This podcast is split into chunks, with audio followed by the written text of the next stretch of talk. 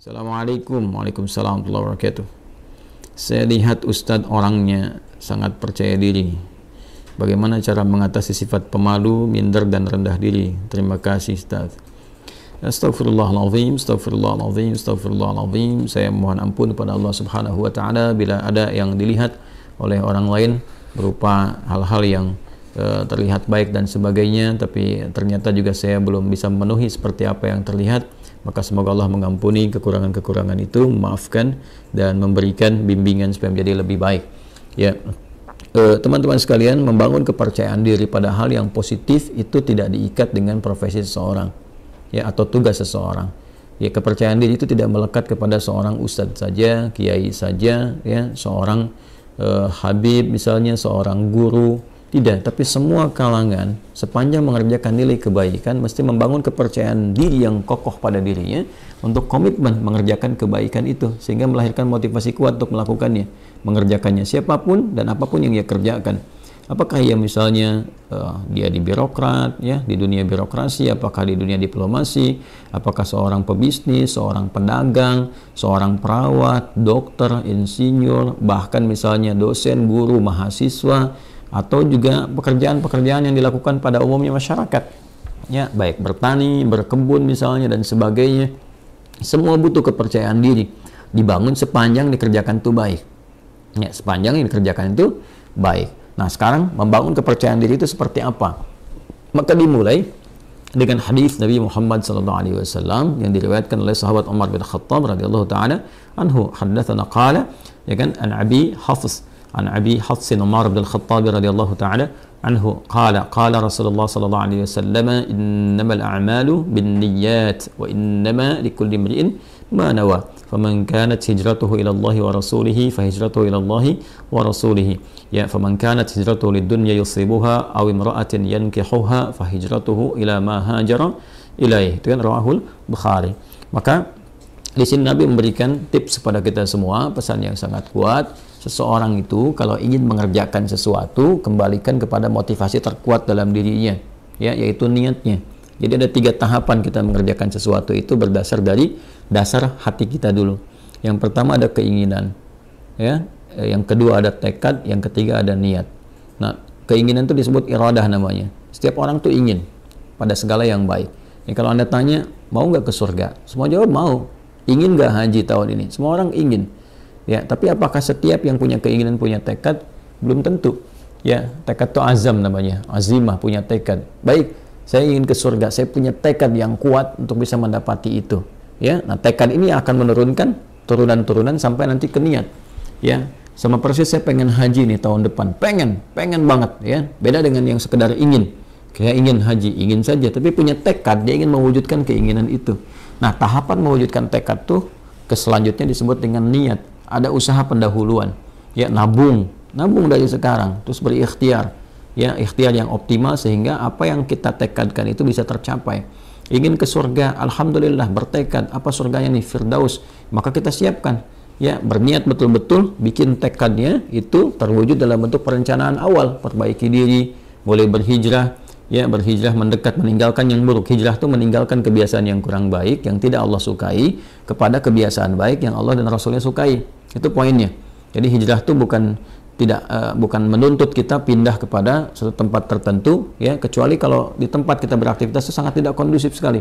Ya, susah mendekat kepada Allah, terancam dalam keburukan, ya di tempat kerja misalnya, tempat kerjanya diliputi keburukan-keburukan yang sulit sekali mendekat kepada Allah. Mau sholat susah, baca Quran susah. Sementara kita sadar bahwa rezeki itu yang mengatur Allah.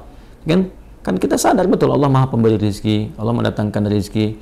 Ya kenapa kita tidak berpindah ke tempat yang kemudian Allah sukai dan dengan itu keberkahan Allah berikan. Toh tetap kan rizki tidak akan tertukar, toh tetap tidak akan berkurang. Ini kan poinnya. Nah itu hijrah yang menuntut perpindahan tempat. Sama dengan tinggal di lokasi misalnya yang di tempat tinggal itu walaupun kompleknya terlihat megah dan sebagainya tapi fasilitas untuk masjid tidak ada, mau pengajian susah, mendekat kepada Allah juga tidak mudah, gitu kan? Anda mencari tempat yang teduh, yang nyaman ibadah, yang enak beraktivitas. Di situ kemudian Anda membangun kepribadian yang lebih dekat dengan Allah Subhanahu wa taala. Jadi hijrah itu prinsip dasarnya meninggalkan perbuatan yang tidak disukai oleh Allah dan Rasulnya kepada kebiasaan dan perbuatan yang disukai Allah dan Rasulnya. Jadi bukan menuntut satu perpindahan secara langsung ya atau pindah kepada misalnya komunitas, pengajian, golongan tertentu bukan, bukan itu poinnya. Jadi jangan Anda katakan kalau berhijrah ini pindah ke golongan A, komunitas A, komunitas B dengan nama tertentu dan sebagainya. Bukan itu poinnya. Ya, lebih kepada mendekat kepada Allah. Siapa pun yang bisa membimbing kita sepanjang sesuai dengan ajaran-ajaran yang disampaikan oleh Nabi, mengacu kepada keterangan dasar Al-Quran, ya kita, kita ikuti dalam kebaikan ya tanpa harus mencela atau menepikan orang-orang atau golongan-golongan lain tertentu. Nah, dalam konteks berpindah ini, maka lakukan semua karena Allah. Ya, motivasinya karena Allah dulu, nanti supaya dibimbing oleh Allah. Karena nanti orang melakukan sesuatu itu banyak motifnya. Ya, tadi kata Nabi kan, "Faman kana hijratuhu lidunya yusibuha." Ada yang karena materi dunia. Ya, jadi Anda ini melakukan aktivitas untuk percaya diri ini ya mengatasi sifat malu, minder, macam-macam. Apa yang mau dikejar? Karena dunia. Ya, kalau cuma dunia orang banyak sekarang ya ada latihan-latihannya segala rupa untuk mencapai pekerjaan tertentu. Ada latihan sekarang di bidang bisnis misalnya. Di latihan ada public speaking, bagaimana bicara depan orang, begini, begitu, dan sebagainya untuk capaian dunia. Ya, anda akan dapat. Kata Nabi, Anda akan dapat. Ya, tidak ada kesalahan di dalamnya sepanjang dicari itu baik, tapi belum tentu ada pahala untuk bekal pulang. Nah, niat itu menentukan apakah apa yang akan kita cari ini disukai oleh Allah sehingga punya bekal akhirat, value-nya value akhirat atau cuma dunia saja. Itu poin pertamanya. Jadi tanamkan pada diri kita itu motivasi yang kuat untuk mengerjakan sesuatu ini lillah karena Allah ya dan rasulnya. Nanti karena Allah itu memberikan kekuatan pada jiwa dan rasulnya memberikan bimbingan yang sudah Nabi contohkan kepada kita ya dan mewariskan pedoman-pedoman kehidupan yang abadi sifatnya. Nanti tinggal diikuti di situ. Ya kan? Nah, jadi yang pertama adalah membangun kekuatan niat, motivasi diri dulu. Motivasi diri dulu. Saya ingin melakukan ini sebagai hujah saya ketika kembali kepada Allah ya saya ingin melakukan ini ya supaya Allah ridha dengan saya. Nanti dari niat yang benar itu Allah berikan kekuatan pada diri kita. Nah niat itu terjemahkan dengan apa? Setelah muncul dalam hati kita kita akan memulai aktivitas itu yang baik itu maka kita bisa mulakan itu dengan memohon kepada Allah. Nah di sini dia. Jadi membangun sifat kepercayaan diri di antaranya memulai dengan menautkan aktivitas yang akan kita kerjakan ya dengan harapan perlindungan dan pemberian kekuatan serta bimbingan dari Allah. Mohon taufik namanya. Minta. Nah, itu keadaan itu disebut dengan tawakal namanya. Ya, tawakal itu menyerahkan keadaan kita yang akan kita ikhtiarkan baik mulainya ataupun akhirnya kepada Allah, gantungkan kepada Allah sehingga Allah memberikan perlindungan yang paripurna kepada diri kita. Maka Nabi mengajarkan kita untuk berdoa dalam memulai segala hal. Nah doa itu juga membangun kepercayaan diri. Makanya orang kalau mau mengerjakan sesuatu ketika dia berdoa lebih kuat kan? Ya, Anda mau bicara, Anda berdoa. Dan diajarkan kan di Quran di surat Toha itu bagaimana seorang uh, Musa alaihissalam dibantu sekretarisnya Nabi Harun alaihissalam ya dua-duanya datang kepada Firaun untuk berdakwah, menyampaikan kebaikan, membangun kepercayaan dirinya bagaimana? Kan berdoa dulu. Ya kan? Setelah dia berniat baik, menjadikan semua urusan karena Allah, dibimbing oleh Allah tuh. Ya, bimbingannya indah sekali jadi bimbing oleh Allah nanti kalau datang katakan yang baik-baik, katakan yang lembut supaya dia sadar. Ya, di Quran surat Toha itu kan ayat 43 sampai 44, faqula lahu qawlan layyina la'allahu yatadzakkaru aw yakhsha. Katakan yang lembut, ya kan? Katakan yang halus, tutur kata yang baik, yang elok dengan retorika yang benar, ya kan? Sampaikan aja. Nah, mudah-mudahan dengan itu nanti ya, ada kelembutan pada hati dia sehingga dia merasa takut kepada Allah dan memperbaiki diri. Nanti Allah bimbing, berikan kekuatan.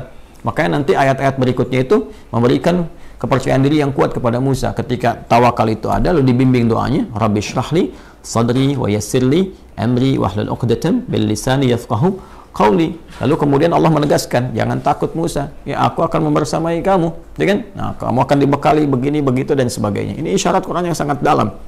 Tautkan aktivitas kita kepada Allah Subhanahu wa taala. Lalu bacakan doa. Kalau di sini terkait dengan bagaimana supaya tampil bisa bicara dan sebagainya doanya juga ada sendiri seperti tadi diajarkan di Quran Rabbi syrahli sadri wa yassirli amri wa hlul 'uqdatam min lisani yafqahu. Nanti untuk belajar supaya pede nih. Ya jangan sampai pesimis, waduh saingannya berat nih. Waduh ini bisa nggak lulus ujian. Percaya diri yang dituntut ikhtiar kok. Nanti Allah yang mengatur Anda masuk di kampus mana, di sekolah mana yang terbaik untuk masa depan kita. Kadang-kadang harapan kita ke A, tapi kata Allah jangan ke situ, kamu ke B aja karena kamu nanti bakatnya akan dibutuhkan di bidang ini, ini, ini. Bisa terjadi ya, harapan masuk A tiba-tiba masuk B dan semua kampus bisa bisa mendapatkan uh, bagian-bagiannya gitu ya Nah, maka di sini penting kita ikuti. Doa-doanya banyak ya. Rabbi zidni ilma warzuqni fahma, Allahumma faqihni fid din wa alimni ta'wil sesuai dengan bidangnya masing-masing. Kalau belum tahu doanya, ucapkan apa? Ucapkan seperti Nabi bimbing dalam hadisnya. Ya, qala qala Rasulullah sallallahu alaihi wasallam, "Kullu amrin dhi la yubda'u fihi bi bismillahirrahmanirrahim fahuwa abtar." Maka mulai dengan bismillahirrahmanirrahim. Perbuatan baik itu niatkan, ya. Dalam diri kita kuatkan ucapkan bismillahirrahmanirrahim. Anda mau kerjakan apa nih? Mau pidato? Bismillahirrahmanirrahim. Nah, ba itu nanti ada 14 makna. Di antara makna ba di situ nanti ada sebabiyah, ya dengan sebab aku akan mengerjakan ini aku tautkan karena Allah gayahnya gayah lillah karena Allah subhanahu wa ta'ala maka mohonkan kebaikan kepada Allah minta kebaikan Bismillah ya. Ar-Rahman Ar-Rahim. Nanti sifat-sifat Rahman dan Rahim Allah akan disertakan kepada kita. Maksudnya apa? Diberikan bimbingannya kepada kita. Dioptimalkan dinaungkan kepada kita. Dengan rahmat Allah kita akan dimudahkan beraktivitas. Dengan rahmat Allah dijaga dari kesalahan. Dengan rahmat Allah diberikan kekuatan. Itu Bismillahirrahmanirrahim. Makanya Nabi pun ketika mulai menerima wahyu diminta oleh Allah untuk pede untuk percaya diri Walaupun Nabi nggak pernah belajar, ya nggak pernah beliau punya guru formal, nggak ada beliau pernah masuk madrasah, ya kan? Nggak pernah belajar, ummi sifatnya. Ya, sifatnya apa? Ummi. Maka apa yang terjadi? Yang terjadi ketika menerima wahyu kan, ya kata malaikat, "Iqra." Baca. Ma'ana biqari. Saya betul-betul nggak bisa baca. Iqra. Ma'ana biqari. Saya betul-betul nggak bisa baca. Ya, sampai yang ketiga kan, Iqra ma'ana biqari. Nabi bisa mengatakan maqara'tu. Ya, pakai bentuk kata kerja bentuk pasten kemudian dengan sirat ma nafi. Ya, saya nggak bisa baca. Tapi ketika ma bertemu dengan ba itu taukid sifatnya. Ma an bi. Ya ma ketemu dengan ba itu penguat taukid. Ba-nya jadi taukid. Saya betul-betul nggak bisa baca.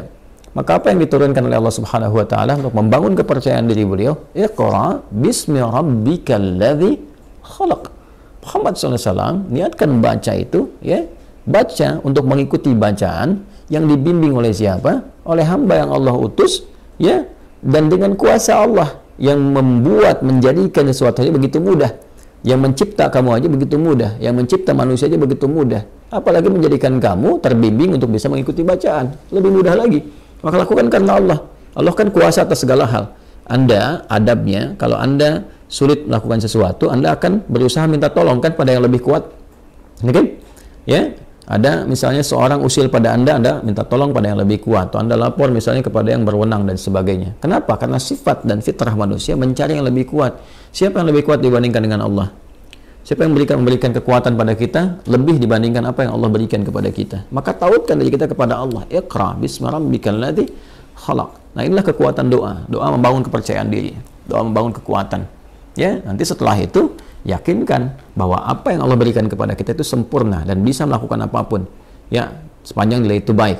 Wa 'allama Adam al-asma'a kullaha Allah mengajarkan kepada Adam semua jenis segala hal yang bisa digunakan dalam beraktivitas di bumi ini. Ya karena Adam itu nabi Adam itu rasul. E, nabi bukan rasul maaf. Adam itu nabi walaupun beliau bukan rasul. Ya karena bedanya kalau nabi diberikan risalah terbatas untuk diri dan kerabat dekatnya ya tidak untuk umat Adam diutus umat belum ada. Baru ada diri dan kerabat dekatnya itu istrinya sendiri. Dan nanti uh, anak keturunan awal dasarnya.